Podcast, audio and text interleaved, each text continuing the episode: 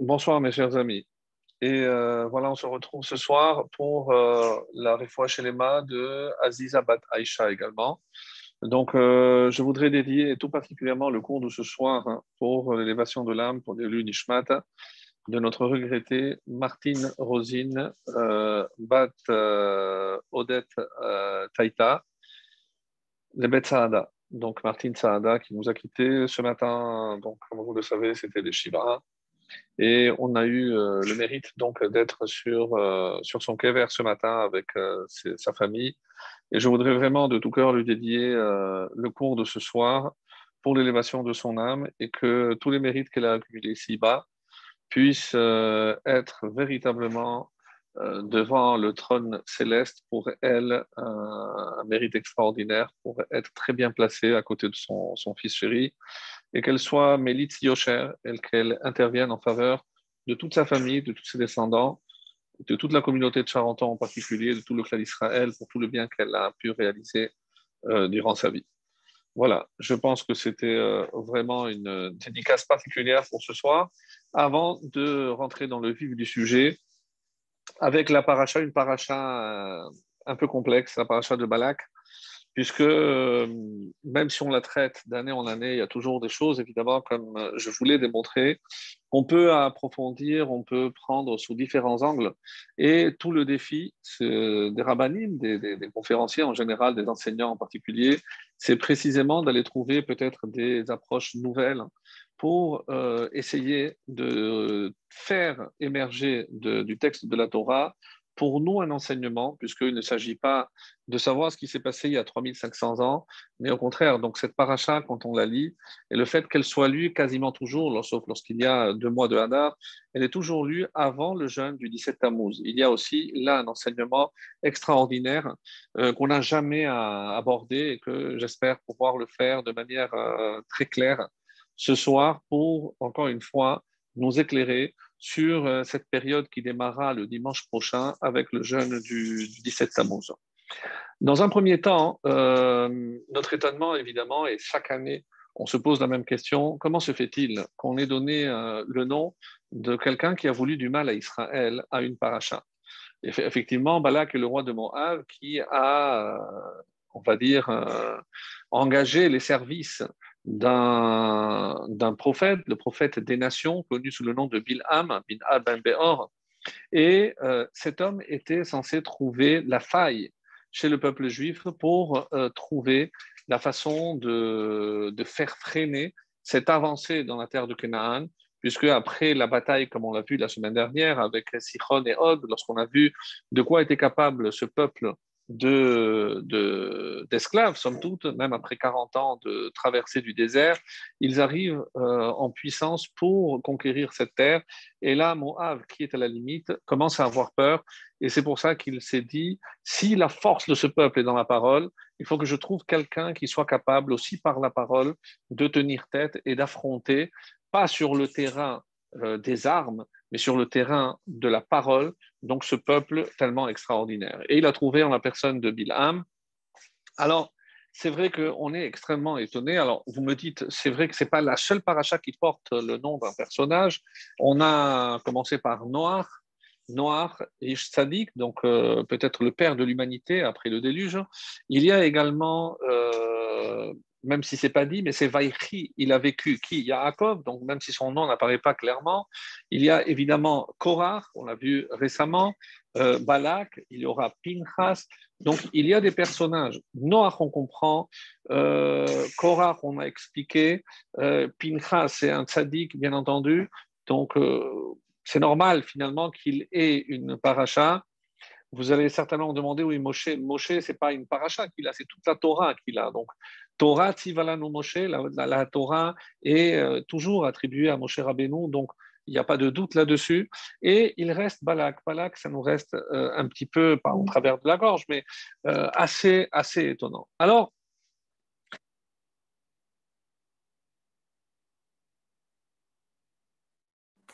vous m'entendez toujours? Oui, oui, oui. Attendez, un petit problème avec les. Euh, je sais pas pourquoi ils sont Dans Tana de Béliard, au chapitre 28, on nous dit que il y a eu, euh, Bilam n'est pas le premier prophète des nations. Et c'est assez étonnant parce que c'est quelque chose qui n'est pas forcément euh, connu, mais Hachem a voulu, chaque fois qu'il y a eu un prophète pour Israël, compenser. L'Okam d'Israël qu'est Moshe. Donc en Israël, il n'y a pas eu comme Moshe, mais il y a eu à son époque quelqu'un qui avait le même don, on va dire, même si évidemment Moshe, ça sera dans la Kedusha, et que euh, Bilham, c'est dans la malheureusement dans la Touma, dans l'impureté, comme on va le voir.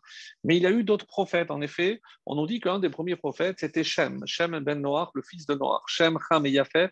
Donc Shem est le premier prophète. Et là, on ne parle pas d'Israël ou pas, puisque c'est pour toute l'humanité. Shem a atteint ce niveau de prophétie. Et, donc, pendant 400 ans, il a été prophète. Donc, c'est dire que Shem a eu euh, véritablement un don de prophétie extraordinaire. Ensuite, on nous dit qu'il y a eu aussi Iyov et ses trois compagnons. Donc là, vous verrez, donc ils sont cités au début du livre de Iyov. Après, il y a un prophète qui s'appelle Elihu, parmi les nations. Et Iyov aussi, c'était pour les nations. Béor, le père de Bilham. Et enfin, le dernier prophète des nations, euh, quoique certains pensent le contraire ou qu'il y en a eu d'autres, c'est Bilham qui est Ben Béor. Alors, le Midrash Gadol nous donne un enseignement assez étonnant. Pourquoi euh, Quel était l'intérêt de Bilham Qu'est-ce que Bilham avait à gagner? Alors, on peut dire qu'il était avide de pouvoir, avide d'argent. Euh, il voulait, évidemment, il savait que c'était un roi très riche, donc il voulait euh, se faire payer ses services et de manière très chère. Mais est-ce que c'était tout? Est-ce que c'était uniquement l'appât du gain qui motivait la démarche de, de Bilham ou il y avait quelque chose d'autre? Alors, étonnamment, on nous dit que quand il a vu les Israël, hein, il s'est dit, il a été jaloux. Il a voulu lui aussi diriger ce peuple. Donc, il a voulu en quelque sorte se comparer à Moshe et destituer Moshe pour prendre lui les rênes de ce peuple. Voyant qu'il n'arrivait pas, puisque évidemment il a eu des signes comme quoi on ne le laisserait évidemment pas diriger et tout ce qu'il pouvait dire, c'est uniquement ce que Hachem allait mettre dans sa bouche. La preuve, c'est que les plus belles bénédictions euh, jaillissent dans cette, euh, dans cette paracha. On n'a jamais eu de plus belles bénédictions que dans la paracha de, de Balak. Et par contre, hein, euh, et c'est ça ce qui est étonnant, c'est qu'on nous dit que, contrairement à ce qu'on peut imaginer, la comparaison qui est faite, hein, c'est pas entre Bilham et Moshe, c'est entre Bilham et Abraham Avinu. En effet, on va voir que euh, Bilham, son modèle, c'était Abraham. Et qu'est-ce qu'il cherchait à faire? Il voulait toucher l'essence même du peuple juif on va voir que dans chaque parole qu'il a prononcée, qui était somme toute une bénédiction, mais on peut deviner la malédiction qui se cachait. Et peut-être, on va, avant de rentrer un peu plus dans les détails de ce qu'il va dire, on va pas analyser évidemment toutes les prophéties, ce serait vraiment trop long, puisque euh, même pour une traduction, ce serait très très difficile si on n'a pas des commentaires pour nous aider évidemment à éclaircir quel est le sens profond et caché de chaque terme utilisé par euh, Bilham. Mais il y a un événement très très étonnant dans cette paracha, je ne sais pas si on en a déjà parlé, c'est l'ânesse qui va prendre la parole. Et là, véritablement, on a dit, bon, à tel point qu'il y a des commentaires qui disent, non, ça c'est euh, une imagination de la part de Bilham qui a eu euh, une révélation à travers un sommeil ou pour euh, le dénigrer, pour lui dire voilà, même une ânesse a en quelque sorte ton niveau.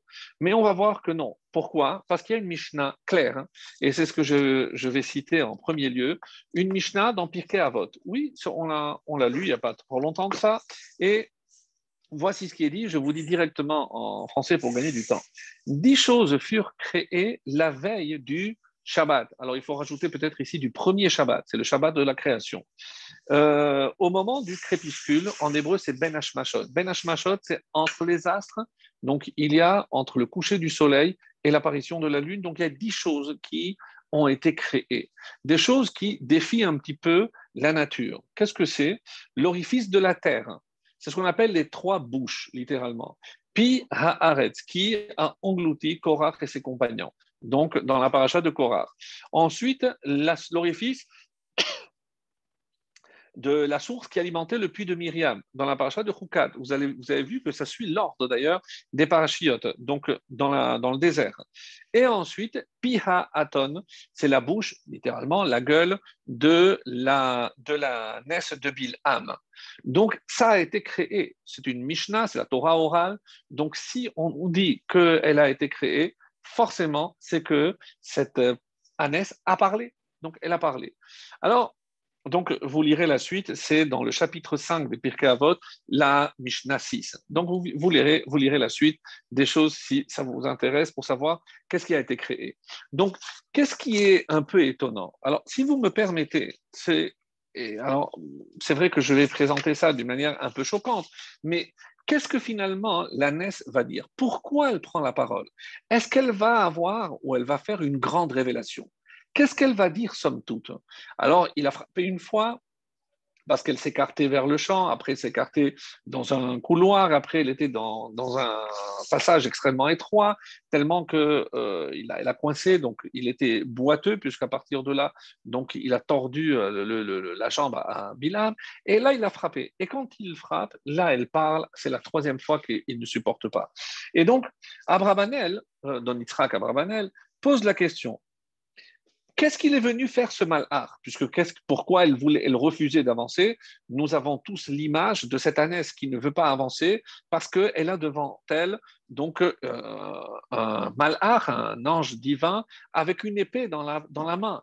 Donc évidemment qu'elle a peur. Donc comment voulez-vous qu'elle avance? Ce qui est étonnant, c'est que pourquoi cet ange est venu? Quelle était la mission de cet ange? Pourquoi euh, il est apparu à, à et que Bilham lui-même, qui se disait prophète, ne l'ait pas vu. Alors, Abravanel pose cette question Alma Hashem.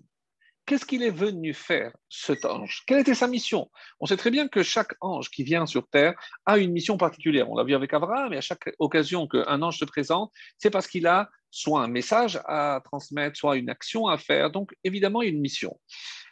Et il dit Amar, Dugmat, Amar, Kvar Hashem. Donc, qu'est-ce qu'il est venu dire à, à, Bilam? Kum lech itam. D'accord, lève-toi, va avec eux. Et la chose que je mettrai dans ta bouche, c'est tout ce que tu feras. Donc, mais ça, Hachem lui avait déjà dit. Donc, on a l'impression que le malheur ne rajoute rien. Il n'est pas venu pour euh, annoncer ou faire quelque chose de nouveau. Vers malheur, amarlo. Donc, ce qu'on a lu, c'est ce que Dieu lui dit. Et regardez maintenant ce que l'ange va lui dire. L'echimanashim va avec ces hommes. Attention, uniquement ce que je te dirai de dire, tu diras. Donc, finalement, c'est pour répéter ce que Dieu lui avait déjà dit directement. Donc, on ne comprend pas qu'est-ce que l'ange est venu faire C'est quoi cette mission? À tel point que ça va engendrer un miracle. On sait très bien qu'Hachem n'aime pas changer la nature hein, de manière gratuite et fortuite. Donc ici, donner la parole à une ânesse, c'est quelque chose qui va véritablement à l'encontre de tout ce que Hachem souhaite. Alors on va dire, le puits, c'est évidemment pour euh, abreuver et donner à, boire à tout un peuple. Euh, la, la, punition, c'est Moshe qui va demander cette punition pour Korah, pour bien montrer la gravité de la faute, etc.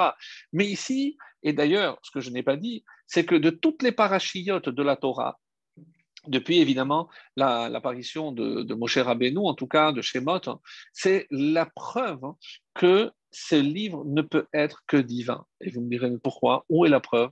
Parce que on nous raconte ce qui se passe dans le campement de Moab, Balak, la discussion, la négociation entre Balak et Bilham, les émissaires que, les sarim, c'était des ministres, que Balak envoie pour euh, essayer de convaincre Bilham qui a, voulu évidemment euh, faire tarder l'affaire pour monter les enchères, tout, ça. Comment, comment Manché le savait ce, ne sont pas des événements qui se déroulent au vu au au, su, au, su de, de, tout le peuple, comme toute l'histoire qui nous est racontée dans le désert et autres. Ici, il n'y a pas de témoin. Donc les discussions qui se déroulent entre Balak et Bilham, donc sont euh, véritablement le seul, c'est Akadosh Et comment Moshe a pu écrire dans la Torah tout ce qui se passe ailleurs, mot, événement par événement, c'est évidemment la preuve hein, que ça ne pouvait être écrit que par Roi HaKodesh. Alors, on, le sait, on le pressent, mais c'est mieux de le dire parce que, au dire de Chachamim, c'est la paracha, et vous allez voir qu'elle a encore d'autres secrets et euh, d'autres euh, d'autres secrets à nous révéler cette paracha. Et donc, je continue avec le texte de Abravanel qui dit Vehaïta bi'ato shel levatala. Regardez les mots très très forts d'Abravanel. Donc, finalement, cette apparition de cet ange, c'est levatala, c'est en vain, puisque il, n'a rien ajouté. Donc, je ne comprends pas. Donc, si c'est pour répéter ce qu'Hachem a dit, mais merci beaucoup, euh, monsieur l'ange, mais euh, c'est bon, on, avait compris. Alors il dit Lorsque la Torah dit que l'ânesse a vu le malach,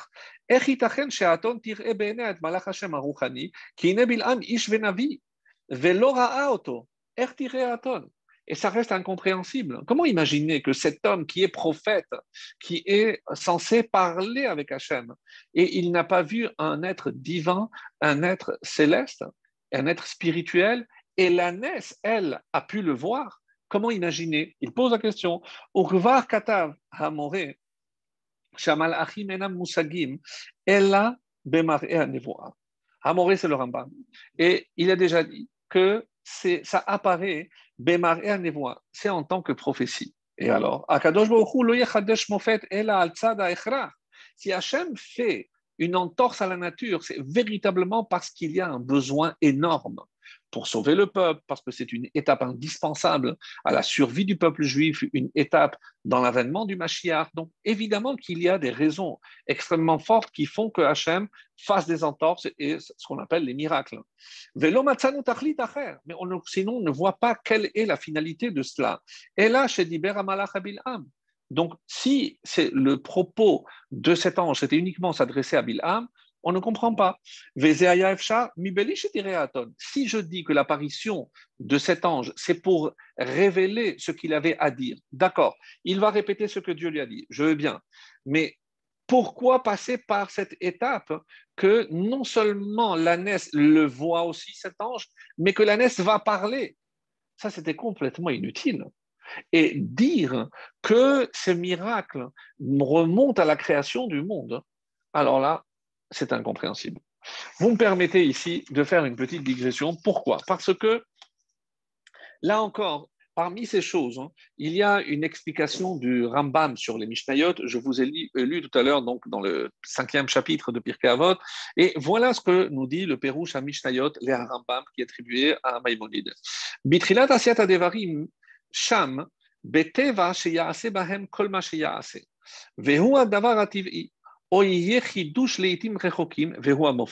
Donc, ce qui doit être fait depuis les jours de la création, c'est ce qu'on appelle, nous, la nature. Et tout ce qui va à l'encontre, c'est ce qu'on appelle, nous, mofet, un prodige, un miracle.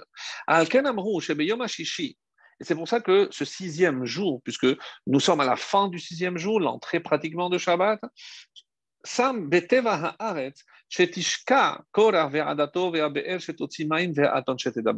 Donc, comme c'était une entorse à la nature, donc il a attendu, Hachem a attendu la fin de ce sixième jour. Donc, Ben Hashmashot, c'est ni nuit ni jour. Il y a plein d'explications, c'est que c'est ni ce monde, ni.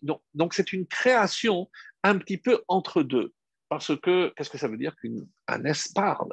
Donc, on ne comprend pas. Mais quelle est la finalité? Pourquoi elle devait parler? Et tout ça, pourquoi? Pour lui dire Mais quoi? Pourquoi tu veux que je me jette sous l'épée de, cet ange? Tu l'as pas vu, toi? Donc, elle n'a pas révélé quelque chose d'extraordinaire. Mais allons plus loin. Quel âge a cette ânesse? Si je dis que Hachem a créé la bouche de l'ânesse, alors on peut dire que ce n'est pas l'ânesse qui a été créée, mais la bouche. C'est-à-dire, il a créé en, sorte, en quelque sorte une ânesse qui avait une faculté de parole. Et cette ânesse va donner naissance à des ânesses successives jusqu'à l'ânesse de Bilham, où alors à ce moment-là, on dira que c'est cette ânesse qui a enfin profité de ce don de la parole, parce qu'avant, on va dire, elle n'avait pas besoin de s'exprimer. Donc, mais c'est une ânesse qui a combien? 3500 ans? Donc, c'est impossible d'imaginer que ce soit une ânesse immortelle comment elle va vivre toutes ces années-là.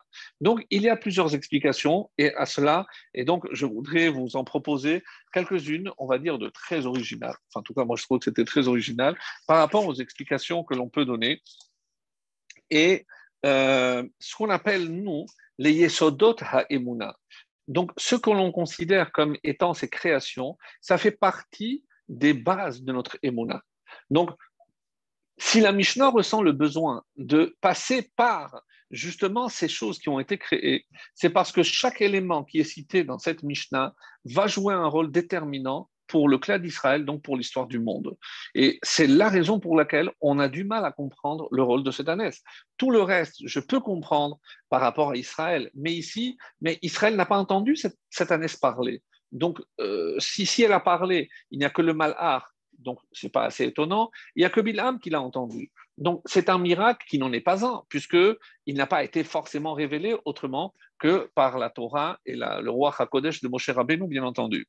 Alors, euh, il est dit comme ça, euh, il y a un texte extraordinaire qui, dans Megillah, euh, à la page 9, la Megillah à la page 9 vous dit, c'est l'histoire de Ptolémée avec la Septante, où il a réuni 70 sages et les a isolés pour qu'ils traduisent, pour savoir véritablement si la Torah était tellement vraie, si les 70 allaient donner la même version. Et vous savez qu'il y a, d'après cette Gemara, 13 choses qui ont été changées.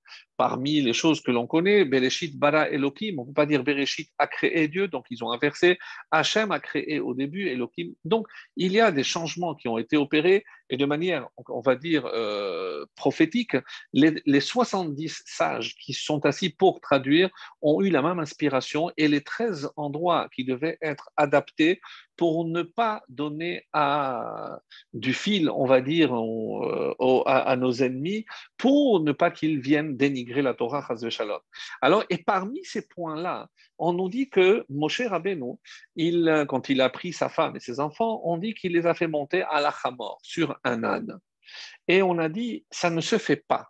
Alors, quelle a été la raison? Donc, là, vous, verrez plus longuement dans la, dans la Gemara, là-bas, comment, comment elle explique. Pourquoi est-il dit que euh, a, ah, Moshe Rabbeinu a, appris euh, donc, je ne sais pas si j'ai rapporté ce texte. Non, je ne l'ai pas rapporté. Mais en tout cas, on, nous dit comme ça hein, que euh, la, la, la traduction ne pouvait pas être fiable. Pourquoi? Parce qu'ils vont se dire comment? Moshe Rabbeinu, lui qui est le guide d'Israël, et il a un seul âne pour sa femme, pour ses deux enfants, pour lui. Mais c'est ça un dirigeant. Il n'a même pas un cheval pour, euh, pour, pour, pour être. C'est beaucoup plus honorable pour un guide. Comment ils se contentent d'un seul Alors, dans la traduction, qu'est-ce qu'ils ont dit? Et Et il les a fait monter sur les porteurs d'hommes donc plusieurs animaux. Donc, comme il a pas, on, ils sont restés imprécis sur plusieurs animaux. Donc, on n'a pas dit si c'était des, des, des, des, chameaux, si c'était des ânes, si c'était des, chevaux. Chacun comprendra. Donc, on n'a pas donné la précision pour ne évidemment pas mentir, mais pour rester. Et ça, c'est le changement qui a été apporté. Alors, la vérité, c'est qu'on aurait pu se poser la question, puisqu'il est dit euh, dans, dans Bereshit, Vayashkem Avraham Baboker Vayachavosh et Chamoro. Donc là-bas, ça ne dérange personne que euh, Moshe Avram, il, échange, il est aussi euh, lui-même scellé son, âne, son âne. Donc là, ça ne dérange pas. Pourquoi on n'a pas dit, ben, changeons, mettons aussi que c'était son, son, cheval, si déjà, pour Moshe, ça dérange. Ishkim Avram baboker velakach et Ishmael ve'et Eliezer ve'et Yitzhak ve'no imo ve'chavash et Hamor, hu sherachav alav Avraham, hu hachamor ben ha'aton, je lis maintenant le pirquet des rabbis Eliezer le chapitre 31. ben ben Ah, ici on a quelque chose d'autre. Cette ânesse, vous vous rappelez cette ânesse qui a été créée lors de la création du monde, le sixième fameux jour. Donc, elle évidemment, elle a engendré. Elle a engendré en particulier l'âne sur lequel Abraham va monter. Ne vous étonnez pas, cet âne, c'est le même que Moshe va aussi sceller, chevaucher.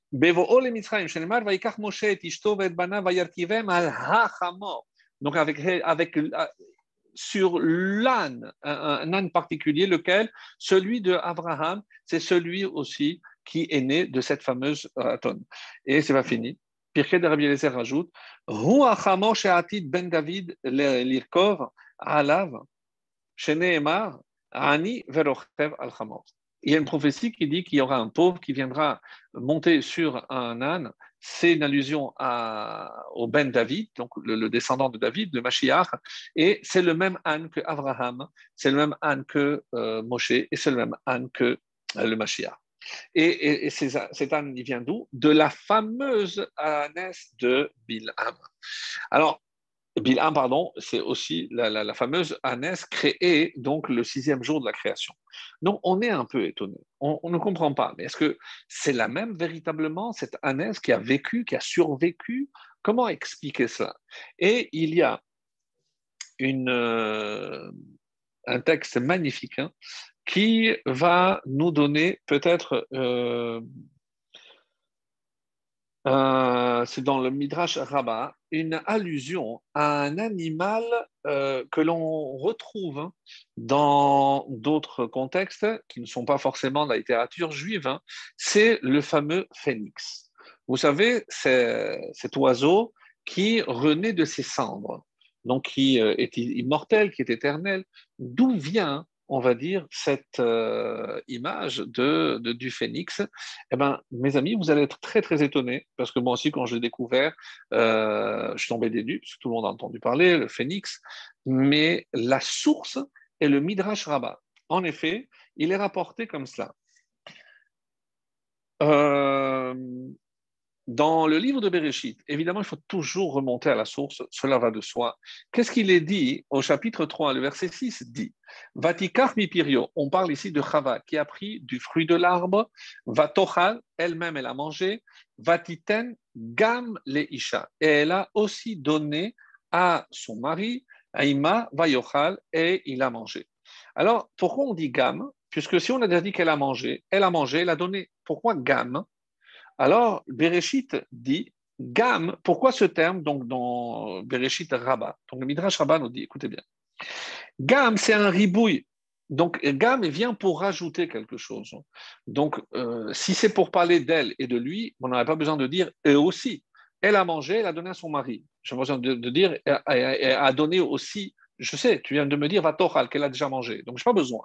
Alors, voici ce que le Midrash nous révèle. Ribouya Achila, pourquoi on vient, euh, on va dire, augmenter? Qu'est-ce que ça vient rajouter? Et C'est inouï. Ce Midrash est exceptionnel. On vient nous révéler que lorsque Chava et Adam ont mangé, donc les conséquences, c'est que tous les animaux sont venus aussi manger. Quelle a été la conséquence, mes amis? C'est que si, à travers la consommation de cet arbre, du fruit de l'arbre défendu du bien et du mal, donc ils sont devenus mortels, qu'est-ce que ça veut dire? Ça veut dire que tous les animaux créés par Dieu à ce jour, eh ben, ils sont devenus tous mortels. Et c'est ce qui a marqué. Hakol Shamaoula. Donc tous les animaux ont suivi la femme et tous sont venus et tous ont goûté à ce fruit et tous sont devenus mortels. Chutz mi ah, un midrash exceptionnel.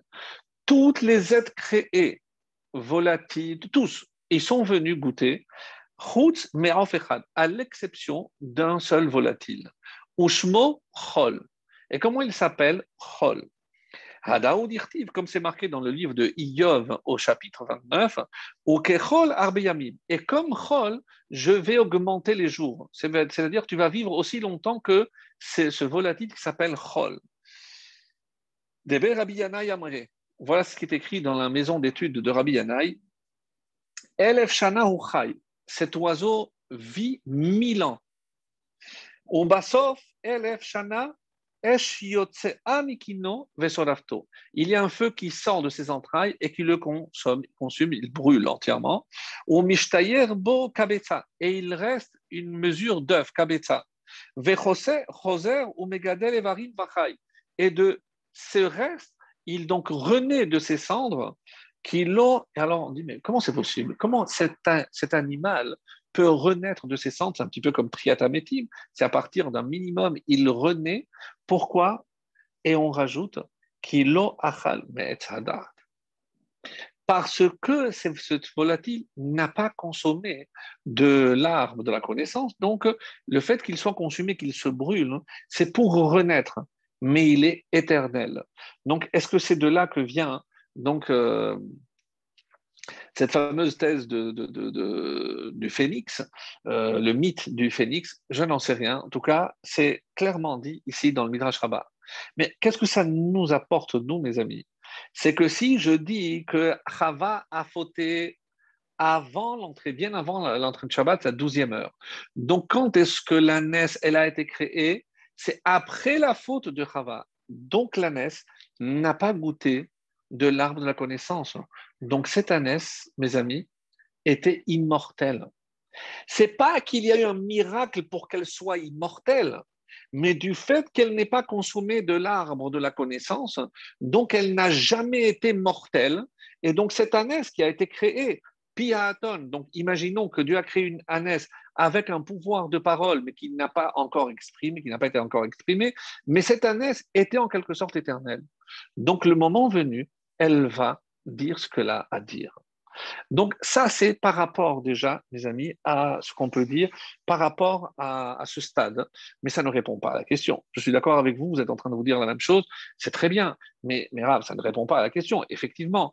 Donc bon, là, euh, j'ai démontré que c'est une ânesse qui remonte à la création, pourquoi elle est encore en vie, tout ça, ça rentre très bien. Mais quel était son rôle? Ça ne répond pas aussi pourquoi l'ange apparaît maintenant. Et si c'était, encore une fois, pour donner un avertissement, qu'est-ce que ça a apporté le fait que la NES l'ait vue et qu'elle ait parlé? Ça, pour l'instant, on n'a pas de réponse. Alors, je vous demande de faire attention à un terme qui va revenir.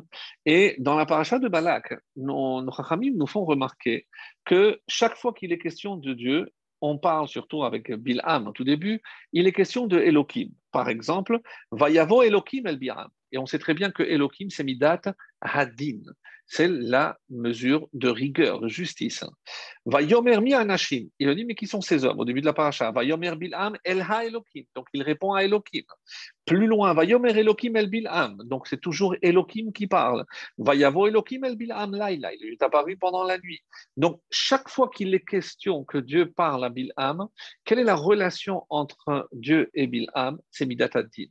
Parce que Dieu savait que Bilham n'allait pas droit et que ses intentions étaient mauvaises et que Hachem, s'il ne se montrait pas rigoureux avec lui, eh ben, il ne pouvait pas lui faire confiance. Donc, c'est Midata Hadin. Et là,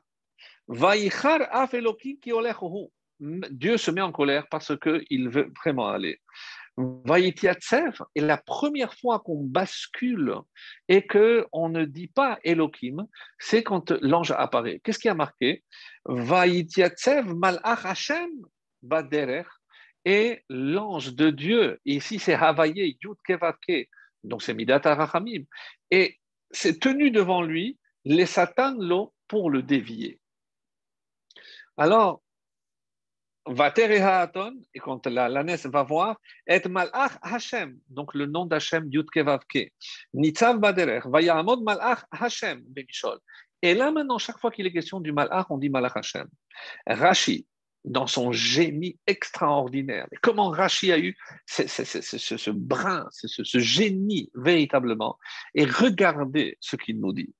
Rashi nous dit, malach shel rachamim, cet ange qui est apparu, c'est un ange, parce que nous on le voit avec l'épée, on se dit c'est sûr, c'est sûr qu'il vient, c'est digne. Non, Rachid ne se laisse pas tromper par les apparences. Il dit attention, ne croyez pas parce qu'il a une épée, c'est Malach Pourquoi? Alors quel était son rôle? Mes amis, Rashi, dans trois mots, nous révèle en vraiment en moins d'une ligne tout ce qu'on s'est posé comme question jusqu'à présent. Quel était le rôle de ce Abravanel poser la question? Et Rachid, dans son génie, nous donne une réponse extraordinaire.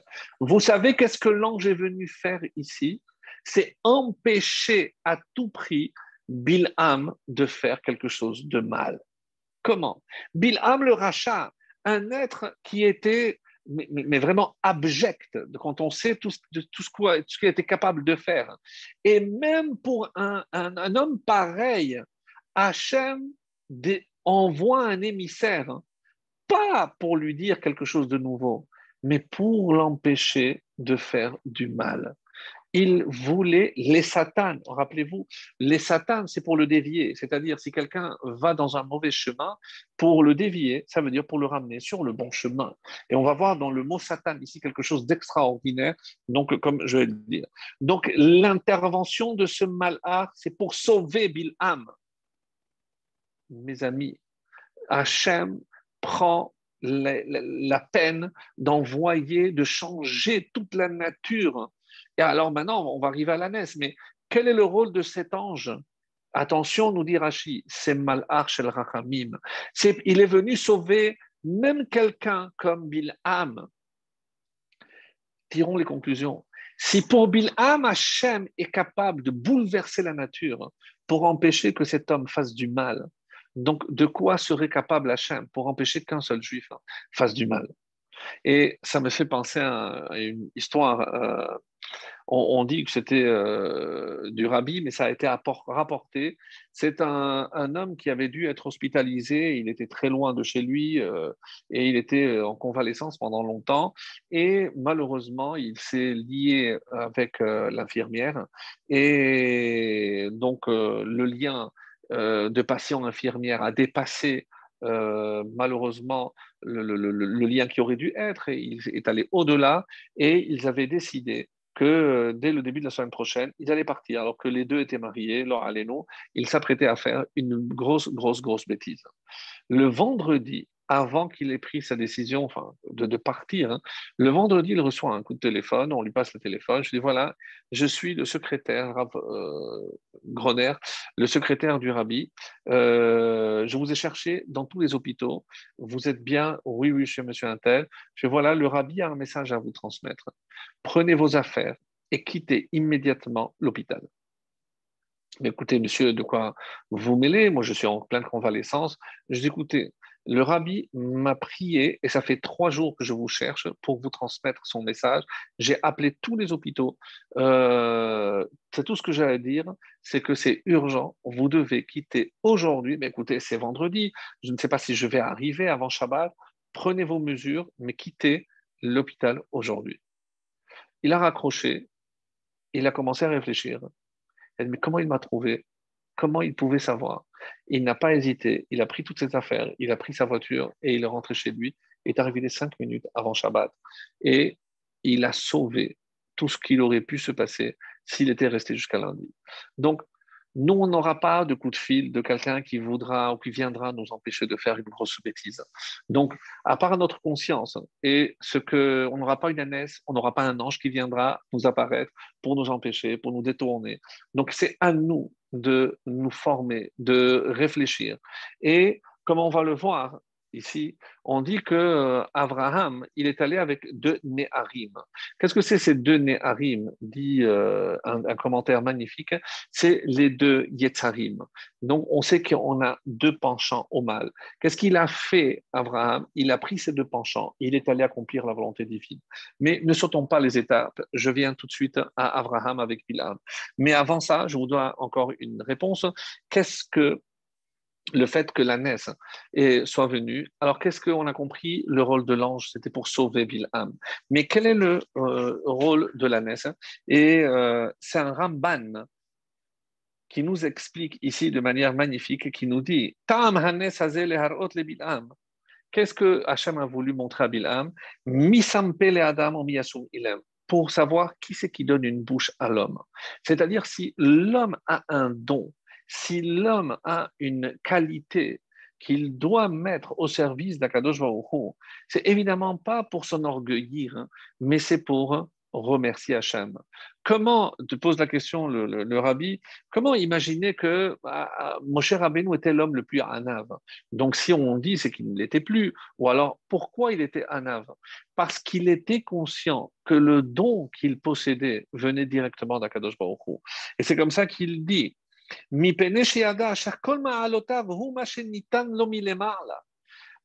en quoi consiste la ranava C'est savoir que tout ce qu'on a, c'est dans Je ne parle pas des biens matériels, mais même un don, un don, parce que dans chacun dans son domaine, peu importe. Mais si on est capable de mettre ça au service d'Akadosh Baruch C'est ça la, véritable anava. Et donc je termine le Ramban qui dit Léodio qui hasam arpi an elamim.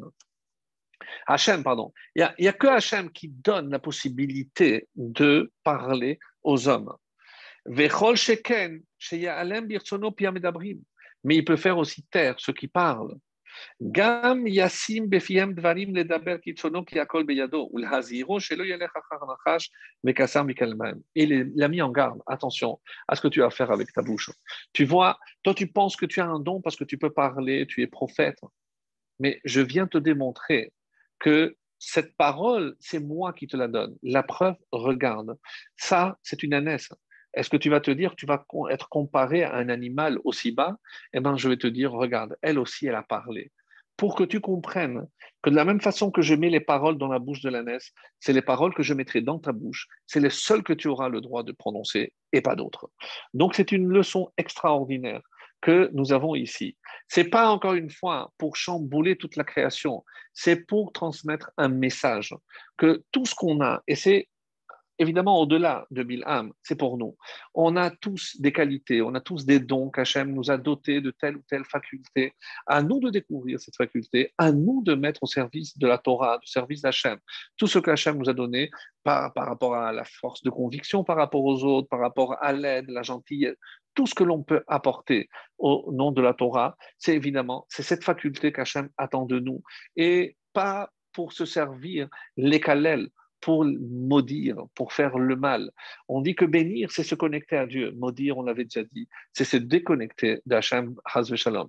Donc, ça, c'était euh, un premier point que je voulais voir parce que euh, c'était extrêmement important. Donc, je reviens maintenant à ce qu'on disait par rapport à Abraham. On sait très bien que euh, la Torah, enfin Mishnah, la Torah orale, nous donne ici un aperçu de, toujours dans le chapitre 5 de Pirkei Avot, et on nous dit que Bilham n'est pas à comparer avec Moshe, on le compare avec Abraham, et on dit que Bilham avait une idole. Cette idole, c'était Bilham. Euh, l'idole de Bilham, c'était Abraham. Pourquoi? Parce que il avait des hommes il avait tous les ministres qui sont venus, la délégation envoyée par euh, Balak. Donc, comment ose-t-il prendre une ânesse? Il n'avait pas de chevaux, il n'avait pas, oui, mais il voulait faire comme qui? Comme Abraham. Il a tout fait comme Abraham. Abraham a pris deux Néharim, deux jeunes, on sait qui c'est, c'est Ishmaël et Eliezer. Alors lui aussi, il prend deux Néharim. Il fait tout comme Abraham, parce qu'il s'identifie à Abraham. Comme si quelque part, hein, pour maudire ce peuple, hein, il monte à la source. Mais qui est la source de ce peuple? Et c'est pour ça qu'il va, monter, remonter dans, ses bénédictions jusqu'à Aram. Mais qui était Aram? C'est Terah. Terah qui était de Aram. Donc il monte à la source parce que il va essayer de maudire Abraham. Mais il m'a dit, si je maudis Abraham, ben, je maudis aussi Ishmaël. Donc Yitzhak, mais il y a aussi Esav. Donc il arrive finalement à parler de Yaakov parce que en touchant Yaakov, il va toucher tout le peuple juif. Donc Bilham est extrêmement, extrêmement sage. Il connaît, comme Da'at Elion, on sait, comme vous l'avez déjà entendu, on l'a dit les années précédentes, le moment où Hachem pouvait s'énerver. Hachem a fait un bien, un bienfait au peuple juif, donc il changeait constamment parce que sinon il aurait pu, oui, créer quelque chose qui aurait pu se terminer beaucoup plus mal, même si la paracha ne se termine pas très bien, puisqu'il va quand même donner un dernier conseil. Et sur, ce point, on, va aussi essayer de revenir. Alors, dans le chapitre 5, la Mishnah 19 hein, dit je dis en hébreu,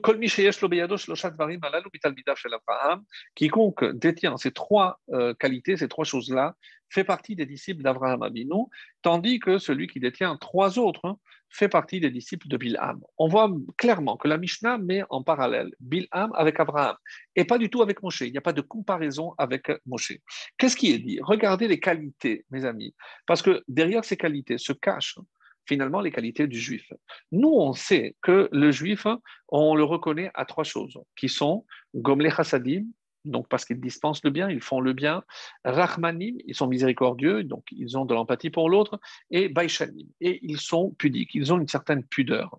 Nous allons retrouver ces trois qualités sous une autre forme ici, et encore, si le temps nous le permet, aussi dans la Haftara qui sera lue et qui est toujours lié à la paracha de Balak dans le euh, prophète Micha, Miché, et surtout la fin de cet Haftara qui nous révèle encore trois qualités qu'on va mettre en parallèle avec tout ce qu'on a dit, et ça nous servira, si Dieu veut, de conclusion à notre cours. Alors, sont, quelles sont donc ces trois qualités? Celui qui est doté de Aïn Tova, un bon œil, un œil bienveillant. Après, donc je lis en hébreu aussi, Roar Nemucha, littéralement un esprit bas. Un esprit bas, c'est l'humilité. L'humilité. Et enfin, Venefesh Shefala, et euh, qui fait preuve on, dira ici d'abstinence. D'abstinence, le Rabbi Novadia Bartinora, et vous, lirez d'autres commentaires parce qu'ils sont très très riches et on pourrait euh, passer la soirée, mais je, vais à l'essentiel. Donc ce que je dis, c'est quelqu'un qui fait preuve de prudence. Prudence quant à, euh, la faute. Donc Nefesh Shefala, il connaît son, sa, valeur et il fait extrêmement attention. Donc ici, des questions de prudence, mais aussi de détachement de, euh, on va dire, de la recherche des plaisirs. Parce que plus je vais rechercher, c'est pour ça que si Nefesh, c'est le niveau le plus bas, parce qu'il est attaché à la matière, et donc je risque d'être attiré par la matière. Donc Nefesh Shefala, donc attention à se détacher comme Abraham, et Abraham a été évidemment euh, ces trois a accompli ces trois, ces trois qualités.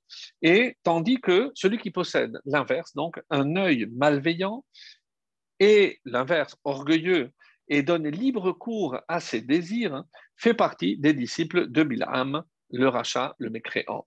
Donc, quelle est la différence entre les disciples d'Abraham? Demande enfin la Mishnah d'Abraham et Avinu, les disciples de Bilham, le mécréant, les disciples d'Abraham Avinu profitent des fruits et leurs sacs dans ce monde et héritent dans le monde futur, comme c'est marqué, alors que les disciples de Bilham, eh ben, ils héritent le Gehinam et descendent dans les abysses du néant. Donc vous lirez la suite de la Mishnah, extrêmement intéressante, avec les commentaires, si cela vous dit.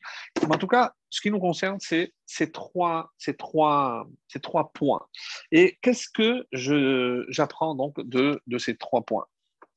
Alors, euh, pour revenir donc à, ce parallèle euh, avec euh, Abraham, donc on dira ici que par rapport à l'action de, de Bilham, donc il est exactement à l'inverse. Et on va donner une autre explication maintenant au terme de Neharim. Qu'est-ce que ça veut dire ce Neharim Qu'est-ce que c'est ces jeunes? Pourquoi il avait besoin de prendre deux jeunes Bilham? On l'a dit tout simplement pour faire comme à Abraham.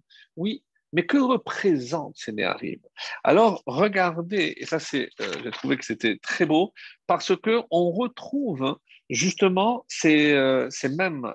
j'ai noté, euh, je trouvé, voilà. Donc, et c'est le Ridouché Harim qui nous donne cet enseignement extraordinaire. Et il nous dit dans les Chidouché Harim, on dit Nahar. Nahar, donc, c'est le singulier de Neharim. Et qu'est-ce qu'il euh, nous dit? Regardez les trois qualités qu'on a citées Nefesh, Shefala, Ayin, Tova et Ruach Nemucha.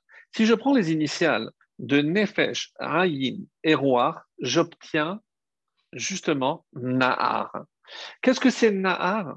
Donc, Abraham s'est doté de ces qualités-là et c'est ce qu'il va essayer de transmettre à Yitzhak, puisque quand est-ce qu'il prend ces qualités-là? C'est lorsqu'il s'apprête à accomplir la volonté divine. C'est pour ça que comment je peux comparer la ou la démarche d'un Bilham avec un Abraham? Abraham s'apprête à accomplir la volonté divine. Il va sacrifier son fils, il va accomplir la volonté divine, alors que les intentions de Bilham, on les connaît. Et alors on dit les satanes parce que je sais ce qui sont tes défauts, euh, Bilham.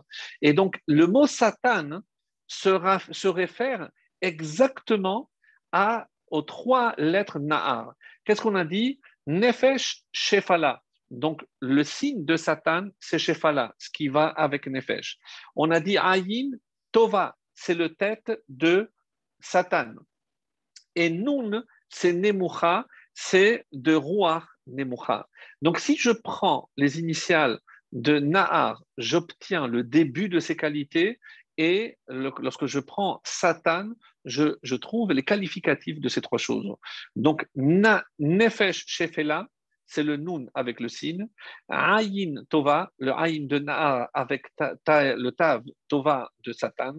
Et Ruach Nemucha. Donc, je retrouve ces trois qualités et c'est incroyable comment je vois que même dans les mots, on essaye de nous faire comprendre et de faire le lien avec la Mishnah, où je retrouve ces qualités parce qu'on connaissait évidemment les défauts de Bilham et on voulait le dévier. C'est la preuve qu'on peut apporter à ce qu'on disait tout à l'heure, que le malach est venu ici, les satanes, pour le dévier, pour l'empêcher de s'attacher ou de, de, s'attacher à ces mauvaises qualités qui étaient à l'inverse même de Abraham. Et comment je sais que Bilham est, euh, comme donc dans un livre on nous dit que euh, alors, où, je l'ai marqué ici, ouais, c'est Souka David, le livre qui s'appelle, et euh, au nom de Rabbi Shimshon d'Astropoli, qu'est-ce qu'il dit? Si j'écris le mot Bil'am, et en bas j'écris Amalek, et je prends les deux lettres avec deux lettres, Bil de Am et Amalek, j'obtiens Bil Am. Oui, si vous faites un carré avec les deux premières et deux, et après j'ai de Am, Bil'am, Am, et j'ai en bas de Amalek, Lek. J'obtiens aussi Amalek. C'est-à-dire que je peux former Bil'am et Balak en les séparant, je retrouve les mêmes lettres. Qu'est-ce qu'il veut démontrer par là? C'est que la force de Bil'am, c'est la force de la Tum'a de Amalek. Et c'est ainsi qu'il explique de la même façon qu'Abraham et Yaakov, surtout, est le Merkava de la Kedusha, de la sainteté, de la... Eh bien, Bil'am et la Merkava et le char, c'est-à-dire c'est le siège en quelque sorte de la Toum'a. Et c'est pour ça qu'il va tout faire, et c'est comme ça que c'est rapporté, que dans le traité de Megillah, on dit que Abraham, c'est le Kohar pour la Kedusha. Et contrairement à euh, à Bilham.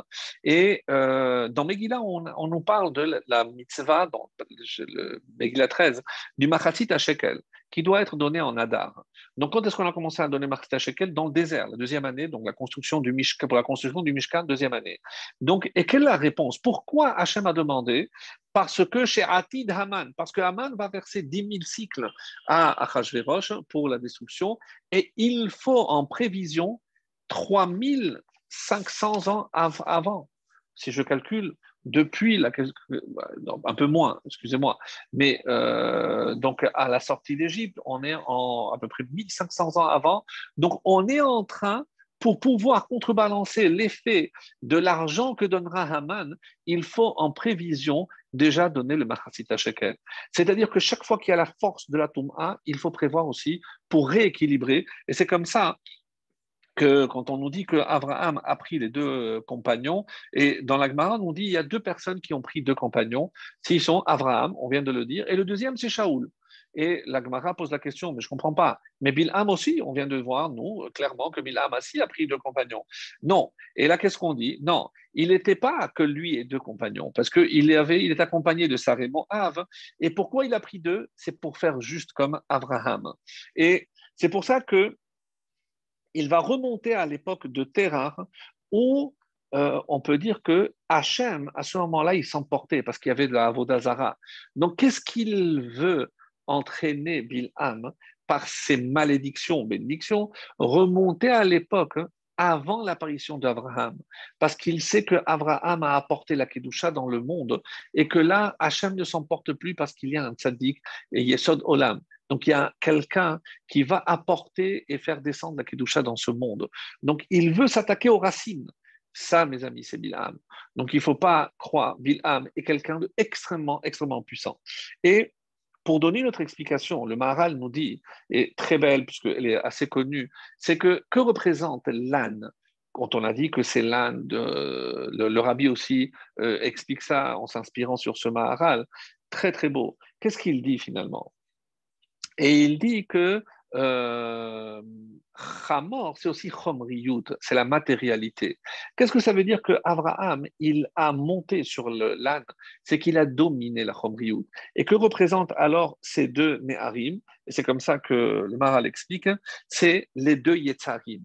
Les deux Yetzarim qui apparaissent et qui peuvent mettre en danger dès la jeunesse. Et on sait quels sont les plus grands dangers pour un, homme qui peut évidemment l'éloigner de Dieu. On sait que c'est les trois fautes capitales. Mais aujourd'hui, tuer quelqu'un, c'est pas tout le monde qui est capable. Donc euh, Hachem sait que au niveau de Shirudamim, tout le monde n'est pas capable. pour se défendre évidemment, mais commettre un meurtre, c'est très très rare. Par contre, Gilou Arayot, les relations interdites, ça, c'est un, puissant moteur qui peut entraîner même quelqu'un qui se trouve très haut. Et l'autre, c'est la Avodazara. La Avodazara, pas dans le sens où nous on imagine, mais la Avodazara, comme on va le voir à la fin de la paracha, comment Bilham, voyant que sa parole n'a pas eu d'effet, il va donner un conseil gratuitement et qui va s'avérer fatal pour le peuple juif. Parce que non seulement ils vont aller avec les filles de Moab à Shittim, comme se termine cette paracha, mais il va y avoir aussi de la Avodazara et je vais y revenir.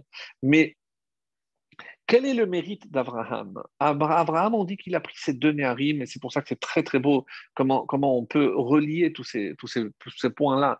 Donc Abraham, il a maîtrisé ces deux Néharim. La Avodazara, il a lutté contre la Avodazara. Donc il a battu son père, enfin battu, pas, pas battu, mais il a cassé toutes les idoles de son père, il, il, a été confronté à son père. Donc il a lutté contre la Avodazara c'est sans aucun doute le premier qui s'est dressé contre la Avodazara, et ça, c'est son grand mérite. Et le deuxième, hein, quel rapport vous allez me dire avec Gilou Yarayot Parce que c'est par quoi est symbolisée la relation interdite? C'est par l'alliance qu'il a contractée avec Hachem, c'est la Brit Mila. Donc, ces deux mérites extraordinaires, hein, c'est les deux que veut attaquer Bilham. Et quand on dit qu'il veut se comparer à Abraham, il a compris quel était le mérite d'Abraham pour essayer de trouver le point faible chez les descendants d'Abraham, parce que si il réussit à les faire fauter avec ces deux points, il se déconnecte avec Abraham, plus de mérite, et là Hachem laisse la main libre à nos ennemis, Shalom. Donc, écoutons ces leçons extraordinaires, mes amis. Quel est le danger qui guette ces deux points-là? Et comment je sais qu'on retrouve ces deux points-là? Parce que pour sortir d'Égypte, il a fallu aussi faire ces deux choses-là. Je rappelle, qu'est-ce que représentait Dame euh, à Pessa Le Corban Pessa, c'était si on était capable d'aller contre l'idolâtrie, comme Abraham. Donc, quand on a égorgé cet agneau, c'était la preuve qu'on a, on a combattu le, le Yetzer, le, le, le, de la Vodazara. Et il a fallu, parce qu'il ne voulait pas faire la circoncision au début. Et rappelez-vous ce midrash où Moshe a enfumé, etc. Ils ont dit Ah, non, si on veut cette viande, etc., alors vous faites la mila. Bon, ça nécessite d'explication, mais en tout cas, c'est comme ça que c'est rapporté dans le Midrash. Et ils, ont fait la Mila. Donc, parce que celui qui n'a pas la Mila ne peut pas manger. C'est les deux forces qu'il faut combattre. Donc, mais on sait que malheureusement, après, dans le désert, ils n'ont pas fait la Brit Mila. La seule tribu qui avait fait la Brit Mila, qui a toujours préservé et qui n'a jamais fait d'Avodazara, c'est la tribu de Lévi. Donc on pourrait imaginer que la tribu de Lévi, c'est la seule qui aurait pu sortir d'Égypte. Mais Hachem n'a pas accepté. Pourquoi? Quand on dit dans la, on dit dans la Haggadah, Baruch Shomer Haftachato, béni celui qui a observé, qui a gardé sa promesse. Mais on va douter que Hachem va, ne va pas accomplir la promesse qu'il a faite à Abraham. Oui, il aurait pu dire, mais moi j'avais dit qu'il fallait deux conditions. Les seuls qui réunissent ces conditions, c'est la tribu de Lévi. Seule la tribu de Lévi va sortir. Non, je vais leur donner le mérite. Celui qui voudra, voilà, je vous demande de prendre l'agneau et de le sacrifier. Je vous demande de faire la Brit Vous avez ces deux mérites. Tout le monde peut sortir et s'attacher à Abraham et donc, pardon, à Hachem et sortir d'Égypte. Mais il fallait ces deux choses-là. Donc c'est ça ce qu'on apprend ici. Et c'est ça ce qu'on dit que c'était extraordinaire. Parce qu'on va aller au-delà. Donc, et vous imaginez, euh, comme c'est rapporté dans le Midrash, pour circoncire tous les juifs qui devaient être circoncis, il y avait un seul Moël, c'était Moshe. Et c'est comme ça qu'on dit, qu'on dit que Moshe, il faisait la Mila, euh, Aaron faisait la prière, il découvrait, et que Yahushua faisait les soins. Donc les trois qui s'occupaient des trois étapes différentes. Donc c'est comme ça que ça apporté dans le Midrash. Je trouvais que c'était une idée magnifique de, de, voir cette, sortie d'Égypte. On se l'imagine rarement comme ça, où tout le monde devait être circoncis pour pouvoir manger le, korban, le korban Pessa. Alors, il y a marqué dans, dans Brachot, hein, et euh, la page 5, celui qui sent que le Yetzahara l'emporte, qu'est-ce qu'il doit faire? Il crabe Torah. Il doit lire dans la Torah. Il étudie, lit quelque chose.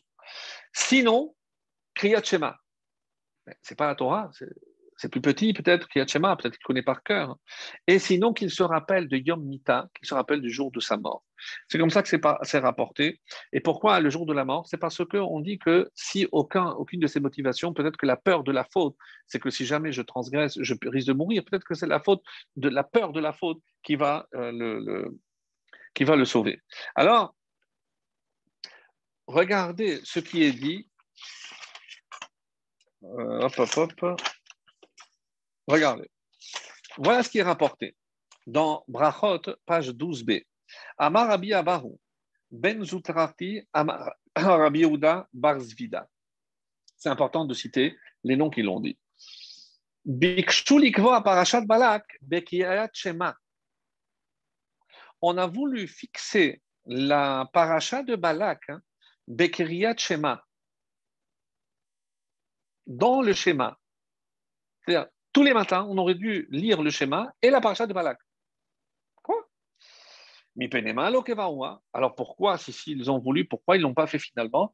Mishum Torah À cause du dérangement du public. Parce que ça allait prolonger, ça allait être trop long. Parce que vous imaginez toute la paracha de Balak, c'est très long, etc. Alors, on dit, mais pourquoi? Alors on dit comme ça, ben, y y a... et pourquoi on voulait précisément la paracha de Balak Alors, il y a plusieurs réponses. Vous verrez là-bas dans, la Gemara, parce qu'il y a marqué El Motia Mimitraim, parce qu'il y a une allusion à la sortie d'Égypte. D'autres disent non, Kara Shachav, parce qu'il y a une allusion à Beshor Bechav. Il y a plusieurs explications qui, sont données là-bas. Rabbi Shmuel, Shmuel Bar Nachman, Beshem Rabbi Yehuda Bar Zvuda, Bedinaya, Sheyehu Korim Parashat Balak Obilam Bechol. Donc, on aurait dû la lire tous les jours, la paracha de Balak. La même chose. Donc, la paracha de Balak est tellement importante qu'on a pensé l'inclure dans le schéma et l'inclure tous les jours, de la lire. Qu'est-ce qu'elle a? Qu'est-ce que c'est important? Alors, voici ce que le Rambam nous révèle, mes amis. Beparashat Bil'am Nema, Vesham Niba Bishne c'est la seule paracha de toutes les parachutes de la Torah où on parle clairement du Mashiach. Oui. Et il rapporte la preuve Rambam, qui n'est pas dans, son. Dans Hilchot Melachim, donc le, Perek Aleph, la Mishnah, euh, la, la Halacha Yud Aleph, il va donner, je vais lire très rapidement, et il dit pourquoi? Parce qu'il y a, on parle du Mashiach Rishon chez David, le premier Mashiach qui est appelé, puisque David, chez Oshiat Israël Miat qui les a sauver des oppresseurs.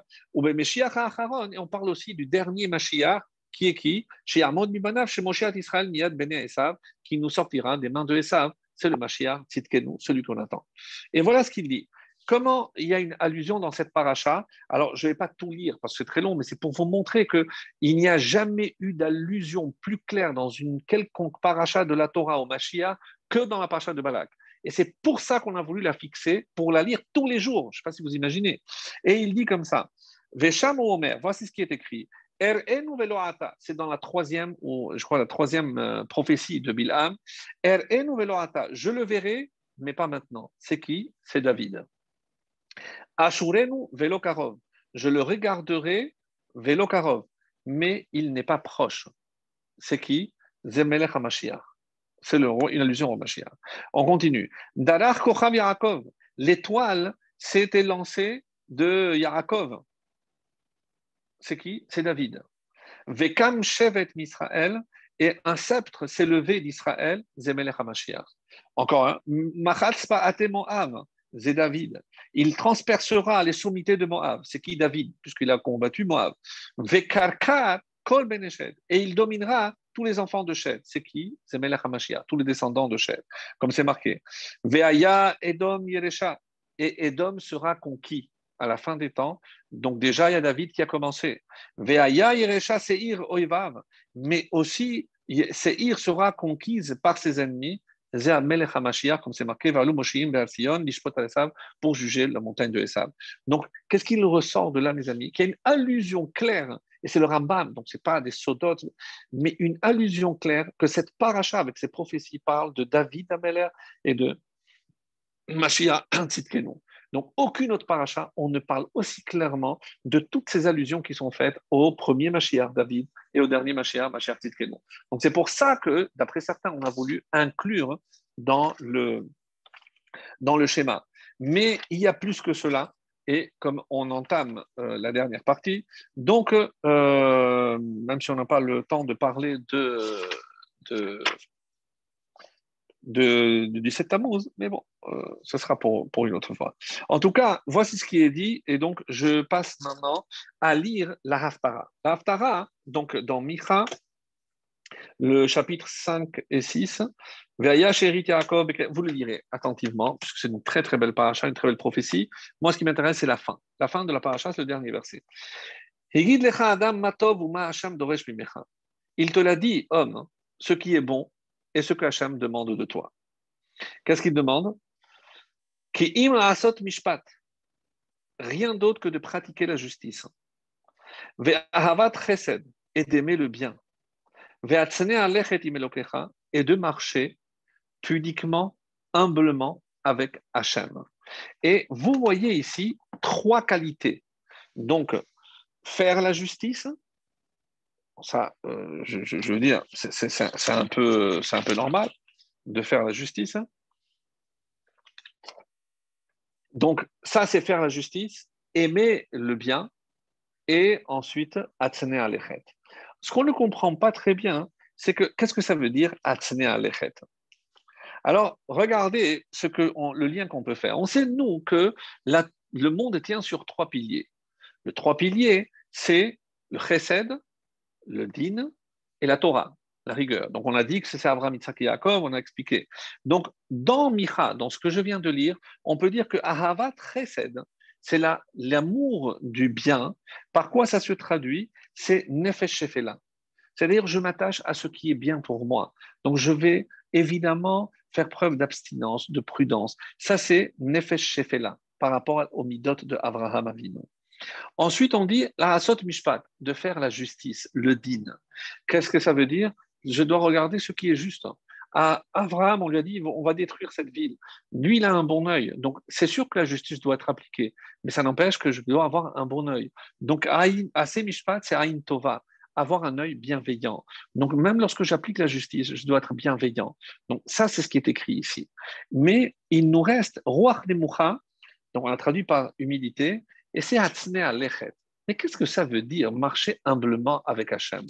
Alors concrètement, par quoi ça se traduit? Qu'est-ce que ça veut dire? Si je demande clairement à quelqu'un euh, Est-ce que tu peux m'expliquer qu'est-ce que ça veut dire Qu'est-ce que ça veut dire euh, marcher humblement avec Hachem? Donc faire les choses discrètement, qu'est-ce que je ne comprends pas très bien ce que ça veut dire. Et c'est pour ça comme on l'a dit ici, euh, il y a un exemple magnifique qui est dit par rapport à Rabbi Akiva. On dit que Rabbi Akiva,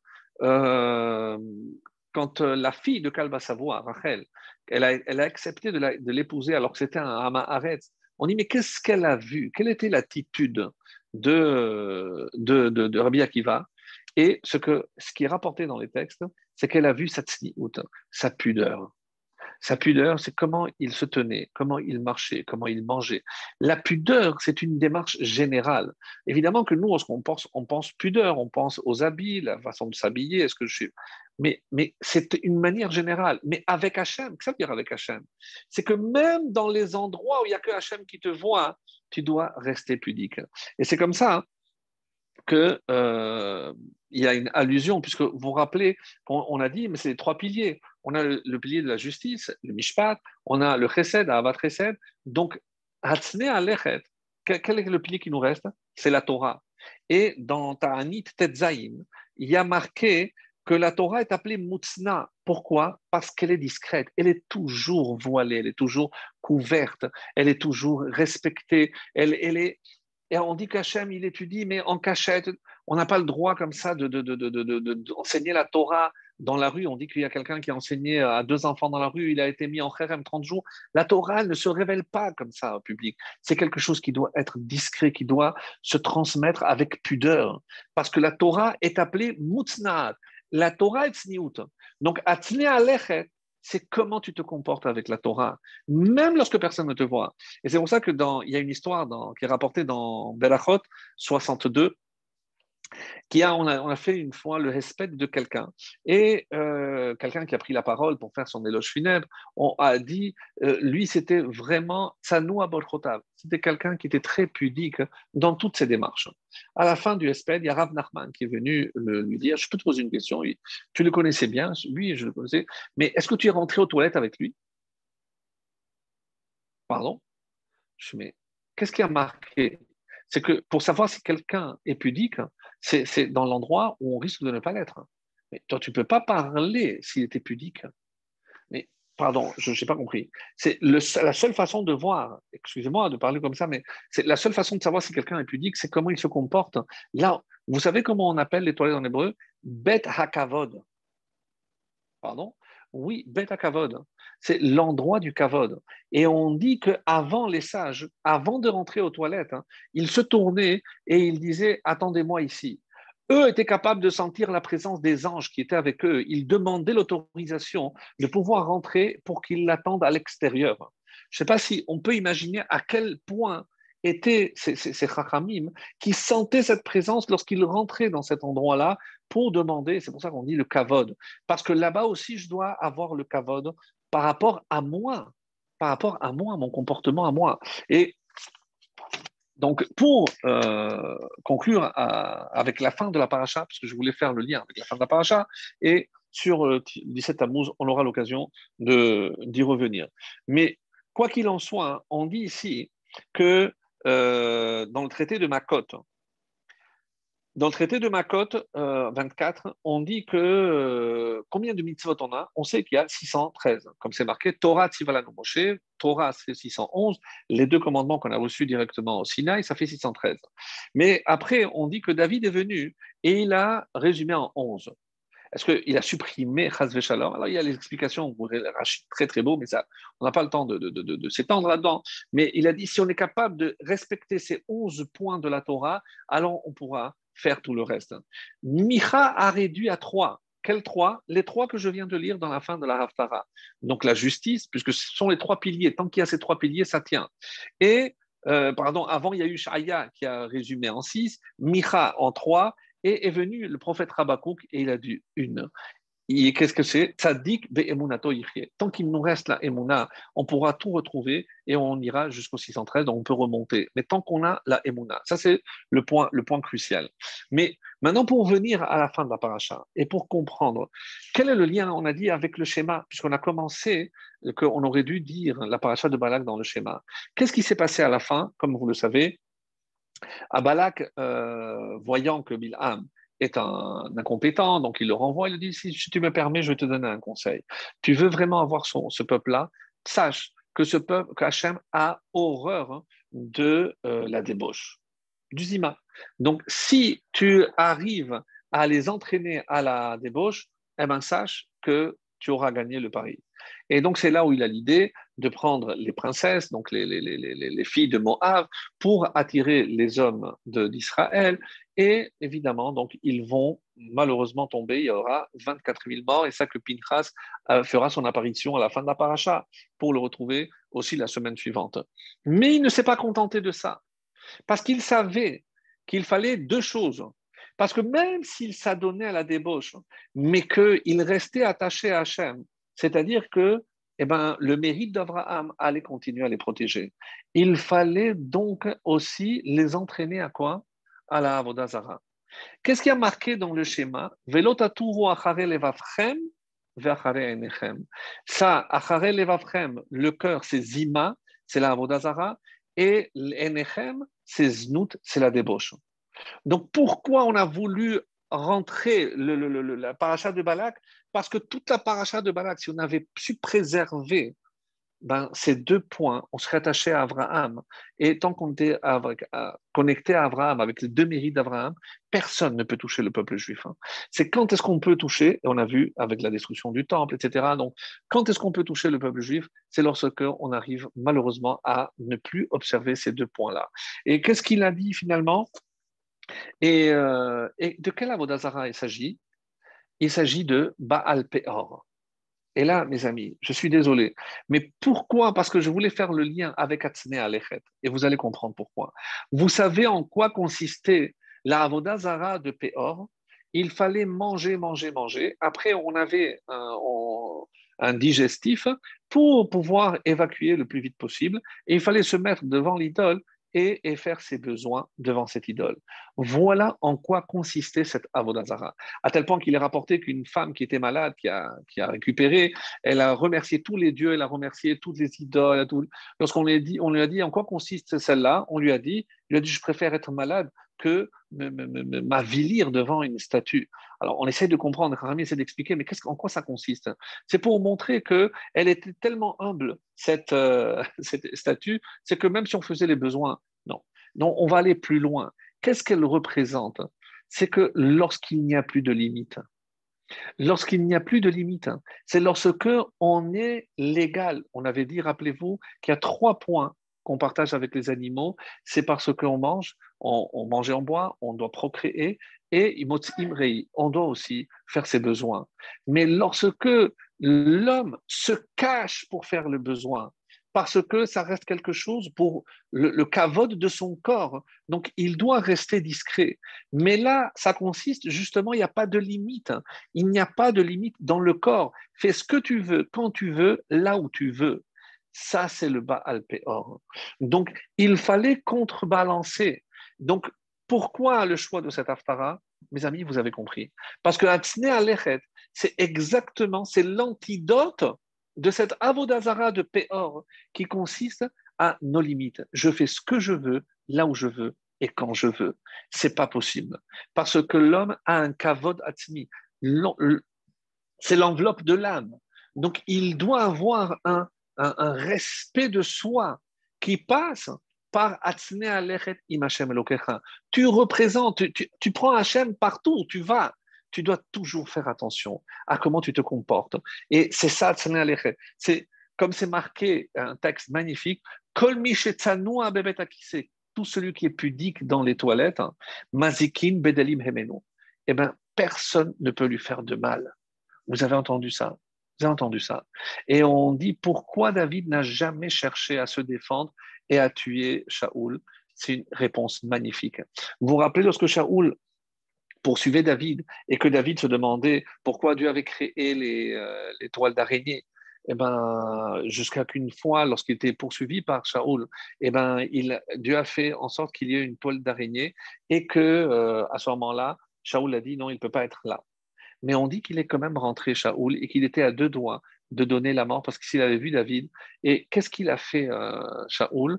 Sachant qu'il n'y avait personne, on dit qu'il est rentré dans la Mehara, il est rentré encore plus profondément pour faire ses besoins, il s'est couvert entièrement. Lorsque David a vu ça, il a compris la grandeur du roi Shaoul. Et c'est pour ça qu'il n'a jamais porté la main sur lui. Il a compris la grandeur, c'est dans la discrétion, c'est dans la pudeur dont il a fait preuve. Et c'est ça, mes amis, ce qu'on doit retenir de cette paracha. Cette paracha qui nous relie finalement à Abraham. Donc, la Avodazara, toutes les valeurs qui ne sont pas celles de la Torah, et évidemment, tout ce qui peut entraîner l'homme à la faute. Donc, si on est capable, et c'est pour ça que lorsqu'on lit le schéma, évidemment, tu ne peux pas étudier la Torah, alors lis au moins le schéma. Mais qu'est-ce que je dois retenir du schéma? Justement, c'est ne pas sombrer dans la Vodazara et rester éloigné de toutes les fautes de la débauche. Eh bien, c'est, mes amis, cet enseignement. Et si cette paracha nous annonce le Mashiach de David le premier et le Mashiach Tzidkenu, alors que par ce mérite ben, Ezrat Hashem, d'être pudique, de rester attaché et de faire toujours, toujours partie des élèves et des descendants d'Abraham Avid. Très, très bonne soirée à tous.